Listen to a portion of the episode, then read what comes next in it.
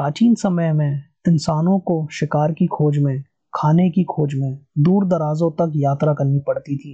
तब तो ट्रांसपोर्ट भी नहीं था, इसीलिए वो पैदल चला करते थे। नमस्कार दोस्तों, मैं अंबर, स्वागत करता हूँ आपका सैर सपाटा प्रसारण में।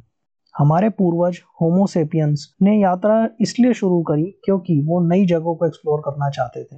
अब सबसे पहला ट्रैवलर या कौन सी सबसे पहली जर्नी थी, इस बारे में तो किसी को नहीं पता है। लेकिन ये पक्का है कि सबसे पहली यात्रा शिकार की खोज में ही हुई होगी।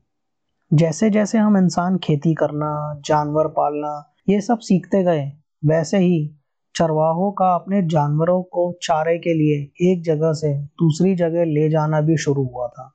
बंजारे लोग भी एक जगह से दूसरी जगह घूमने लगे थे।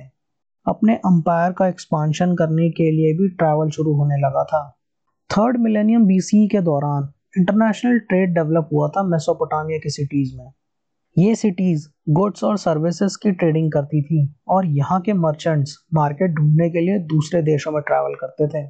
और ये लॉन्ग डिस्टेंस ट्रेड का ज़िक्र 2100 बीसी की Mesopotamian poem epic of Gilgamesh में हुआ था।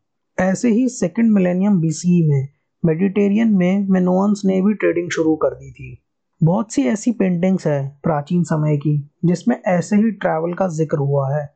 जैसे एक रोमन मोजियाक में ग्रीक आर्केटाइपल ट्रैवलर ओडाइसस दिखाए गए हैं। वैसे ही सेवन सेंचुरी में फ्रेस्को शोज़ में Chinese diplomat Zhang Jian central Asia में यात्रा करते हुए दिखाए गए हैं। फिनीशियंस और इजिप्शियंस भी ट्रेडिंग के मामले में कुछ पीछे नहीं थे। और दूसरी तरफ़ फ़र्स्ट मिलेनियम बीसी तक तो पॉलिनेशियंस भी पैसिफिक ओशियन में निकल चुके थे। ट्रेड के लिए नहीं, बल्कि नई जगह खोजने के लिए। क्या आपको पता है कि सबसे पहला वर्ल्ड मैप किसने बनाया था? वो ग्रीक्स थे। ग्रीक्स ऑफ़ फिफ्थ सेंचुरी इन्होंने सबसे पहला वर्ल्ड मैप बनाया था। एरोडोटस को फादर ऑफ़ हिस्ट्री भी कहा जाता है। इन्होंने फोर्थ सेंचुरी में अपने कई वॉयजेस रिकॉर्ड किए थे। पाइथेस इन्होंने 325 बीसी में नॉर्थ से लेकर आइसलैंड तक ट्रैवल भी किया था। पर्सियन अंपायर में कुरियर्स भी लॉन्ग डिस्टेंस के लिए इस्तेमाल किए जाते थे। अलेक्जेंडर द ग्रेट को आप सब जानते ही होंगे। इन्होंने कई सारी लैंड्स को कॉन्कर किया था।